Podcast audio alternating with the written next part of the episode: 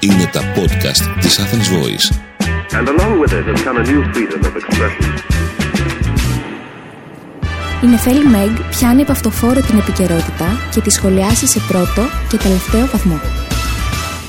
Καλησπέρα παιδικοί μου φίλοι και καλώς ήρθατε σε ένα ακόμα επεισόδιο Μπούκλα 99, το podcast που ευελπιστεί να γίνει ο φάρος της λογικής για κάποιους και για κάποιους άλλους μπορεί να γίνει ο φάρος της μπούρδας και του παραλογισμού. Δεν ξέρω ποιοι είναι αυτοί οι άλλοι. Ας μην κρυβόμαστε, αυτή η εβδομάδα που μας πέρασε ήταν μια μαύρη εβδομάδα, με τα γεγονότα να εξελίσσονται κατά ρηπάς, να κοιμάσαι και μέσα σε 7-8 ώρες, αν κοιμάσαι, να ξυπνάς και να βλέπεις εικόνες, να ακούς ειδήσεις που μοιάζουν πραγματικά να είναι από video game, ξέρω εγώ. Εγώ να πω την αλήθεια, προσγειώθηκα πριν από μια ώρα περίπου στη Θεσσαλονίκη και αυτή τη στιγμή ηχογραφώ από εδώ αυτό το επεισόδιο, γιατί πραγματικά θέλω να εκφράσω κάποια πράγματα που δεν γινότανε. Πέρασα ένα τρίμερο τουρ στην Κρήτη που ήταν υπέροχο. Άλλαξα λίγο παραστάσεις γιατί έχω και τα θέματα μου υγείας, το πόδι μου σχετικά και άλλα πολλά τα οποία δεν τελειώνουν. Αλλά τέλος πάντων εδώ πέρα ήρθαμε να μιλήσουμε πιο πολύ για τα ουκρανο-ρουσικά. Ελλάς, Ρουσία, Ορθοδοξία, που έχουμε ακούσει και ένα άχαστο σύνθημα. Λοιπόν, προλεγόμενα θέλω να σας πω ότι εγώ δεν είμαι διεθνολόγος και ούτε σκοπεύω να το παίξω σήμερα. Όπως δεν το παίζω υγειονομικός εν καιρό πανδημίας, ούτε ψυχίατρος να αναλύω τα σύνδρομα Μινχάουζεν και άλλα τέτοια ωραία. Είχα ωστόσο την ευκαιρία να δω κάποια ζητήματα του διεθνούς δικαίου στη σχολή. Είχαμε ένα μάθημα που λεγόταν Δημόσιο Διεθνές Δίκαιο. Αυτό το δίκαιο περιέχει νομικούς κανόνες που αφορούν σχέσεις ανάμεσα στα κράτη και διεθνείς οργανισμούς, π.χ. Ελλάδα με ΝΑΤΟ, σε τομείς όπως τα ανθρώπινα δικαιώματα, το δίκαιο των συνθήκων, πώς υπογράφεται μια συνθήκη δηλαδή, το δίκαιο της θάλασσας, το διεθνές ποινικό δίκαιο και το διεθνές ανθρωπιστικό δίκαιο, αυτό που αφορά τους πολέμους κλπ. Είχαμε, θυμάμαι, και ένα σύγγραμμα 900 σελίδων περίπου, θεωρείται από τα πιο δύσκολα μαθήματα στη σχολή, και μαθαίναμε όλες αυτές τις έννοιες που ακούστηκαν αυτή τη βδομάδα και γενικότερα ακούγονται ακόμα. Να σας πω την αλήθεια, εμένα αυτό το μάθημα δεν μου πολύ άρεσε. Ο καθηγητής μου ήταν πολύ αξιόλογος και ο βοηθός που είχε. Είχα τον κύριο Σαρηγιαννίδη και ο βοηθός του ήταν ο Περγαντής. Αλλά για πρώτο εξάμηνο, για παιδιά 17 ετών, που θεωρούσαμε δύσκολο το «Ο Βίντους Ποέτα Εντέραν Πόντικαμ Έξουλαντ», το να μαθαίνεις το τι είναι η αγιαλίτιδα ζώνη και το ζήτημα των συνόρων Ελλάδας-Τουρκίας, σου πέφτει ο λίγον τι βαρύ, έτσι. Εμείς όσο τα μαθήματα διαρκούσαν, σκεφτόμασταν τι ώρα θα κανονίσουμε για τον Beat Bazaar, να βγούμε, ξέρω. Το Beat Bazaar, για όσους δεν σπουδάσετε Θεσσαλονίκη, να σας πω ότι είναι η μέκα των πρωτοετών φοιτητών, τύπου πρώτη έξοδος πριν πας στο κλαμπ, όλο το πρώτο έτος θα περνάς Beat Bazaar να πίνεις κρασί. Καταλάβατε. Ναι.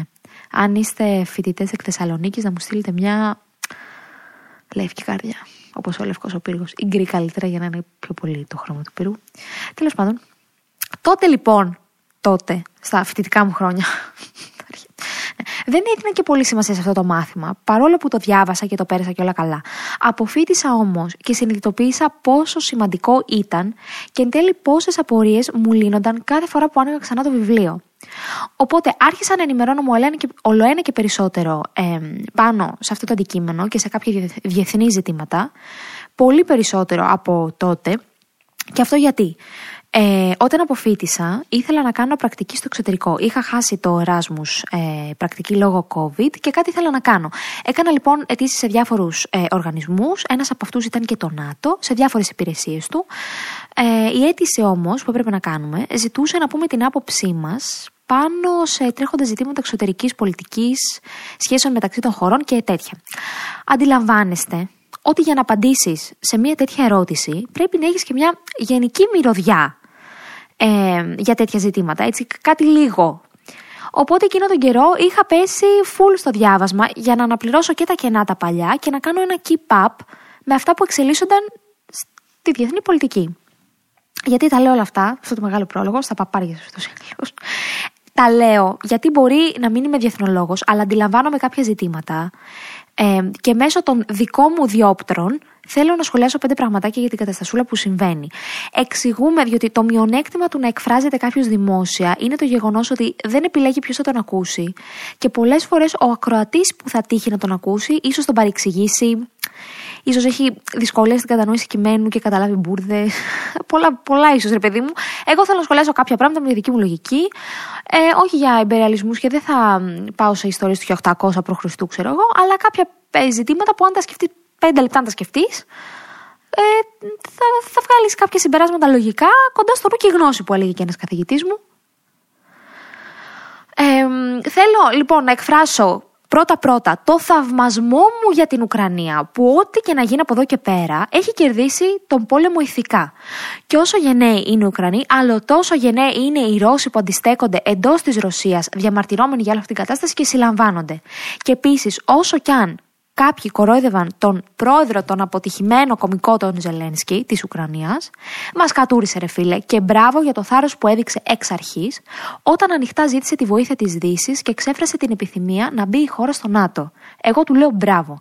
Όσοι λένε «Καλά, τι περίμενε η Ουκρανία να γίνει αφού τσάτσε τον Πούτιν, λογικό να προβεί σε τέτοιες επιθέσεις, ακόμα και ένας πρωτοετής διεθνός σχέσεων μπορεί να καταλάβει ότι ο Πούτιν δεν θα άφηνε την Ουκρανία να μπει στο ΝΑΤΟ», θέλω να πω, ρε, πάτε καλά. Θα ρωτήσει μια ανεξάρτητη χώρα έναν ηγεμόνα για την τύχη της εν έτη 2022. Πού ζούμε, σε εποχές ψυχρού πολέμου? Είναι η Ουκρανία μέλος Σοβιετικής Ένωσης ακόμα, έτσι ώστε να πρέπει να πάρει την άδεια από τον πατερούλη Πούτιν? Αυτά τα ήθελε ο κόλλος της Ουκρανίας και προκάλεσε είναι ακριβώς το ίδιο όταν κάποιος βρίσκει άλοθη σε έναν βιαστή επειδή η κοπέλα αφορούσε κοντό, ξέρω εγώ. Η λογική σας είναι προβληματική. Μάλλον, λάθος, συγγνώμη, δεν υπάρχει λογική. Τέλος. Η Ουκρανία δεν είναι υποχρεωμένη να πάρει την άδεια κανενός νταβατζή. Τελεία και παύλα. Τέτοιες απόψεις, για παράδειγμα, που στηρίζουν το δικτάτορα Πούτιν, εκφράζει ο σύντροφος Παπαδημούλης, ο οποίος ξεκίνησε κάποιες δηλώσεις που έκαναμε στην εβδομάδα με τη φράση, μια δήλωσή του ξεκινούσε: «Πρέπει να λάβουμε όλες τις ενέργειες για διαφύλαξη της ανεξαρτησίας και εδαφικής ακεραιότητας της Ουκρανίας». Αλλά όλοι ξέρουμε ότι όταν κάποιος λέει κάτι και μετά λέει ένα αλλά, οι πραγματικές του απόψεις είναι μετά το αλλά. Σωστά. Συνεχίζει λοιπόν. Αλλά πρέπει και να υπάρχει διασφάλιση μιας νέας αρχιτεκτονικής για την ευρωπαϊκή ασφάλεια και της ΕΕ και της Ρωσίας. Καταλάβατε? Να σας πω εγώ αν δεν καταλάβατε. Τα συμφέροντα να τα φροντίσουμε εννοεί εμείς, οι υπόλοιποι. Που σημαίνει ότι πρέπει να αναλάβει το ΝΑΤΟ αυτή τη δουλειά και θα πρέπει να μην συνεχίσει τη διαρκή διεύρυνσή του προς την Ανατολή. Και μόλις ακούσατε την επίσημη θέση της Ρωσίας, αυτή που εκφράζει και ο κ. Παπαδημούλης και πολλοί άλλοι, πολλοί φιλορώσοι εδώ πέρα που δεν παραδέχονται φιλορώσοι. Αυτή είναι, κυρίες και κύριοι, η προπαγάνδα της Ρωσίας και πολλά βέβαια ακόμα ως προπαγάνδα θα αναφέρουμε. Καταρχάς να πούμε ότι στον μπούτσο μας τι θέλει ο δικτάτορας Πούτιν. Στον μπούτσο μας τι θέλει. Δεν μας ενδιαφέρει αν δεν θέλει να διευρυνθεί το ΝΑΤΟ. Θα το ρωτήσουμε. Κατά δεύτερον, το παραμύθι που θέλει το ΝΑΤΟ να έχει περικυκλώσει τη Ρωσία είναι τόσο αληθινό όσο το ότι η Ελλάδα έχει περικυκλώσει την Τουρκία. Είναι ακριβώς το ίδιο. Άλλο παραμύθι είναι ότι το ΝΑΤΟ θα έστεινε βάση στην Ουκρανία. Είχε γίνει μια συζήτηση το 2009 και αυτό το θυμήθηκε ο Πούτιν. Τώρα. Αλλά και να βάλει βάση, που πλανάται στον αέρα αν έμπαινε η Ουκρανία στο ΝΑΤΟ, ξέρω και βάζει βάση. Μπορούμε να πούμε κάτι εμείς αυτό? Ελεύθερη χώρα είναι, δικαίωμά της, ρε φίλε, να κάνει τι θέλει. Λέει να, έχει τέτοιο. Θα ρωτήσει τον Πούτιν. Είμαστε με τα καλά μας. Ίσα-ίσα με τις ενέργειες του Πούτιν αναδείχθηκε το πόσο σημαντικό είναι να είναι κάποιος μέλος του ΝΑΤΟ. Συσπυρώθηκε όλη η Δύση με αυτό που έγινε. Και για εκείνους που αγωνιούσαν για την αντίδραση της Δύσης, που δεν κάνει τίποτα, που αργεί, να πούμε ότι οι δημοκρατίες αργούν επειδή ακριβώς είναι δημοκρατίες. Γιατί πρέπει να υπάρξει συζήτηση και συνένεση πριν γίνει το οτιδήποτε. Όποιος, παιδιά, θέλει ταχύτητα, ευρωπαϊκή πυγμή, ευρωπαϊκή συστράτευση, τότε να αρχίσει να παλεύει για την ευρωπαϊκή ενοποίηση. Δηλαδή να γίνει Ευρώπη μια χώρα. Αλλιώς να μην μας τα κάνετε τσουρέκια και να γκρινιάζετε ότι η Ευρώπη αργεί. Έτσι είναι οι δημοκρατίες, έτσι λειτουργούν. Είναι υπόλογοι στους πολίτες τους. Δεν κάνουν ό,τι τους κατέβει, όπως κάνει αυτή τη στιγμή ο Πούτιν και έχει πάρει παραμασχάλα όλο το λαό του. Και ακόμα όμως με αυτή την αργοπορία της σε πολλά εισαγωγικά για μένα αργοπορία, η Ευρώπη φάνηκε πόσο δυνατή είναι και πόσο δυνατές είναι οι δημοκρατικές χώρες που την αποτελούν και πως όταν χτυπούν με δύναμη και τότε τα πράγματα δεν είναι καλά για τους δικτάτορες. Λίγο να είχε διαβάσει ιστορία ο Πούτιν θα έβλεπε ότι ο Χίτλερ κατέληξε στο μπούνκερ. Νασούλα. Πλέον με όλα αυτά ουρά κάνουν οι χώρες που θέλουν να μπουν στο ΝΑΤΟ. Είναι η απάντηση σε όσους λέγανε ότι οι κακοί του James Bond είναι κάτι καρικατούρες. Όχι, ο Πούτιν είναι ακριβώς ένας τέτοιος κακός, ένας παρανοϊκός τύπος που θέλει το κακό, προκειμένου να αναδείξει το ψυχοπαθές εγώ του. Ο Πούτιν μέχρι και τη Σουηδία κατάφερε να στείλει όπλα στην Ουκρανία. Το διανοείστε. Διότι μέχρι και τη Σουηδία απείλησε με εισβολή. Κανένας σοβαρός ηγέτης δεν κάνει τα πάντα ώστε να τους στρέψει όλους εναντίον του. Για να δείτε πόσο λόκο είναι. Και ότι τρομοκρατεί όσους λένε την αλήθεια, αρκεί να δείτε το απόσπασμα από τη συνέντευξη τύπου που έδωσε και τον τρόπο που ταπείνωσε τον επικεφαλής των μυστικών υπηρεσιών. Στις δημοκρατίες, παιδες, ηγέτες έχουν συμβούλους που δεν τους τρομοκρατούν. Και άρα αυτοί οι σύμβουλοι δεν φοβούνται να πούν την αλήθεια. Αμφιβάλλω κατά πόσο οι σύμβουλοι του Πούτιν του λένε την αλήθεια. Ότι κάπου λίγο το έχεις χάσει, έτσι. Το χειρότερο, βέβαια, το χειρότερο που βλέπουμε είναι το γενικόλογο, όχι στον πόλεμο. Οι ίσες αποστάσεις από το θήτη και το θύμα. Η ειρήνη γενικά και αόριστα. Λες και είναι το ίδιο δικτάτορας Πούτιν με τη χώρα στην οποία εισβάλλει και τις χώρες που απειλεί με εισβολή. Διότι βρισκόμαστε σε μια φάση της ιστορίας που δεν είναι γκρίζο. Είναι ξεκάθαρο ποιο είναι το λάθος και ποιο είναι το σωστό. Αν μετά την εισβολή του Χίτλερ στην Πολωνία ακούγατε κάποιους να λένε «Με καμία πλευρά δεν είμαστε, θέλουμε απλώς ειρήνη για τους λαούς», ποιο το συμφέρον λέγατε ότι στηρίζουν. Όλοι οι δημοκράτες είναι με την Ουκρανία και ενάντια στη Ρωσία, όπως ήταν με τη Γιουγκοσλαβία και ενάντια στο ΝΑΤΟ. Δεν αλλάζουμε τον ορισμό του λάθους ανάλογα με το ποιος το διαπράττει. Το ξεκαθαρίσουμε λίγο αυτό. Ωστόσο, βλέπουμε πως κάποιοι συμπολίτες υποστηρίζουν τέτοιες αόριστες απόψεις. Από πού το βλέπουμε? Αρκεί να δούμε μερικές εικόνες από μια πορεία αριστερών οργανώσεων και συλλογικοτήτων που έγινε στην Αθήνα, που βαφτίστηκε αντιπεριαλιστική, κομικά μάλλον. Γράφει το πανό που βλέπουμε στην πορεία. ΝΑΤΟ σημαίνει χούντες, προσφυγιά, πόλεμος, 6 φωνιάδες των λαών, είπα Ευρωπαϊκή Ένωση. Δηλαδή, ρε παιδιά, θα με τρελάνετε εκεί στο ΚΚΕ. Μία χώρα, εν προκειμένου Ουκρανία, δέχεται εισβολή από τη γειτονική και αιωνίως υπεριαλιστική Ρωσία, επειδή αρνείται να γίνει κράτος δορυφόρος της Μόσχας και αρνείται να βαράει προσοχή στον Πούτιν. Και φταίχτης δεν είναι η Ρωσία, αλλά το ΝΑΤΟ, η ΕΠΑ και φυσικά ο καπιταλισμός. Πώς γιατί τον ξέχασα, ο οποίος φταίει ούτως ή άλλως για όλα. Και βασικά φταίει κυρίως για αυτές τις διαδηλώσεις των συντρόφων κουκουέδων, αφού είναι το μόνο σύστημα που επιτρέπει τις αντισυστημικές διαδηλώσεις. Αυτό υποστηρίζεται εκεί. Είναι σαν η Τουρκία. Ακούστε λίγο γιατί θα με τρελάνετε. Είναι σαν η Τουρκία να έχει συγκεντρώσει στρατεύματα στον Εύρο και να απειλεί με εισβολή την Ελλάδα. Να έρχεται η Ευρωπαϊκή Ένωση να υπερασπιστεί τη χώρα μας και εσείς να οργανώνετε αντιπολεμική διαμαρτυρία όχι εναντίον της Τουρκίας, αλλά εναντίον της Ευρωπαϊκής Ένωσης. Ρε πάτε καλά. Πραγματικά, βγείτε έξω να διαδηλώσετε και γράψτε όμως έτσι εκεί σε ένα πλακάτε μεγάλο «Έλα Πούτιν Θεέ και πάρε την ΠΑΕ». Να καταλαβαίνουμε τη φρούτα είστε. Όχι ότι εμείς δεν καταλαβαίνουμε, αλλά εσείς να μην κοροϊδεύεστε μεταξύ σας. Παραδεχτείτε το, ρε φίλε. Ο μόνος δικτάτορας καλός είναι ο Πούτιν. Πείτε το! Αλλά δεν μου κάνει εμένα καθόλου εντύπωση η μαρξιστική αριστερά, όπως και η ακροδεξιά, ανέκαθαν θαύμαζαν δικτάτορες. Αν τους ρωτήσεις ποιους θεωρείτε ηγέτες, ποιοι σας εκφράζουν, ρε παιδί μου, θα σας αραδιάσουν 5-10 ονόματα δικτατόρων της ιστορίας. Δεν υπάρχει λόγος να απορούμε γιατί τα λένε όλα αυτά που λένε, δεν υπάρχει λόγος να ανησυχούμε. Φίλοι και φίλες, έτσι ήταν πάντα αυτοί, έτσι θα είναι. Θαυμάζουν δικτατορίες και για του λόγου του αληθές, όσοι λένε «Μα καλά πώς γίνεται να στέλνει ο Μητσοτάκης εξοπλισμό στη Ρωσία» κτλ. Το ακούσαμε και αυτό αυτές τις μέρες. Ο σύντροφος Κατρούγκαλος, για παράδειγμα, είπε ότι δεν πρέπει να στείλουμε εξοπλισμό και ότι ο Μητσοτάκης μόνος του τον έστειλε. Εν τω μεταξύ, τόσες χώρες έστειλαν, έτσι. Το προσπερνάει ο Κατρούγκαλος προφανώς. Και μετά, γιατί τον άκουσα σε μια συνέντευξη, τρομοκρατεί τον ελληνικό λαό λέγοντας ότι δεν είναι ασφαλή τα νησιά. Δεν το αιτιολογεί έτσι, γενικά και αόριστα. Δεν έχει ιδέα.